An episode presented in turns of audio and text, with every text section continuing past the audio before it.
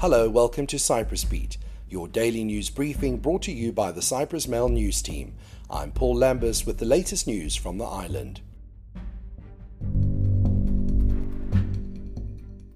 The funerals for the two Cypriots who died in the fatal train crash in Greece last week were held on Monday. In Avgorou Famagusta, the service for Kyprianos Papaioannou, aged 23, took place, where the congregation wore white as had been requested by the family. Some wore white t-shirts which read, The sky has become richer and the earth has become poorer. Rest in peace. The law school of the Aristotle University in Thessaloniki, where Papaioannou was enrolled, announced a scholarship that will be established in his memory. The second victim, Anastasia Adamidou, aged 24, was buried in Paphos at around 2 p.m. Her funeral took place at the Agia Nargiri Church. At the family's request, instead of wreaths, contributions were made to support the family of a relative with a serious health problem. Sir Stelios Haji-Ioannou, the man behind the Easy Brands and founder of the Stelios Philanthropic Foundation, announced he will donate 10,000 euros to each of the train accident's closest victims next of kin.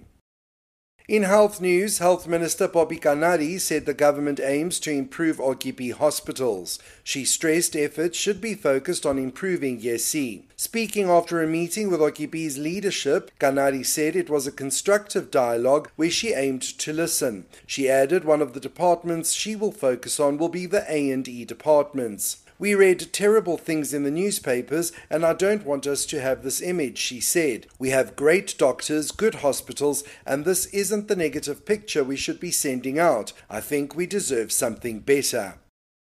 Meanwhile, Finance Minister Makis Keravnos' office on Monday denied a report that claimed he said the National Health Scheme Gesy was a black hole of funds. According to the ministry, Keravnos never made any statement about Gesy since the day he took his post at the ministry. A report published on the online portal Brief had suggested that they had information that Keravnos' big concern was fixing what he had apparently termed as the black hole of Gesy. Sources told the website that Keravnos had already identified that a large increase in HIO expenses, which is disproportionate to the increase in the gross national product, is likely to evolve as a source of fiscal risk. A 63 year old man who tried to murder his wife in Tala last year was sentenced to six months in jail with a three year suspended sentence. The decision at Paphos Criminal Court said the man had shown sincere regret at his actions and a full recognition of the severity of his actions, thus justifying the suspended sentence. In trying to mitigate the sentence, his defense lawyer, Eftichios Petros, told court that the 63 year old had apologized for his actions, regretted them, and promised he wouldn't do it again. The man tried to kill his wife in their Tala home on the 27th of October last year and later went to the Peyia police station admitting what happened. English tourists visiting Cyprus described as a horrific event their experience when they found the cats they were caring for had been shot with arrows, with one lodged in a cat's head. The Animal Party has condemned the macabre incident and called on the authorities to find the perpetrator who had used a lethal and illegal weapon to fire bolts at the cats. Investigations into identifying the person behind this are underway. One cat had a bolt lodged straight through its head but had somehow amazingly survived. Another has a bolt embedded in its shoulder. At least one cat died, however.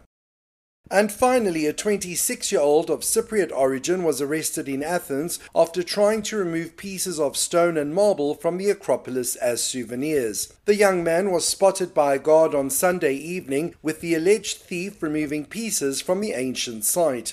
The guard then immediately reported the incident to police, who arrested the 26 year old based on the guard's claims. Police found the man to have a knife in his possession, with the suspect now facing charges of violating the Antiquities Protection Laws and for weapons possession.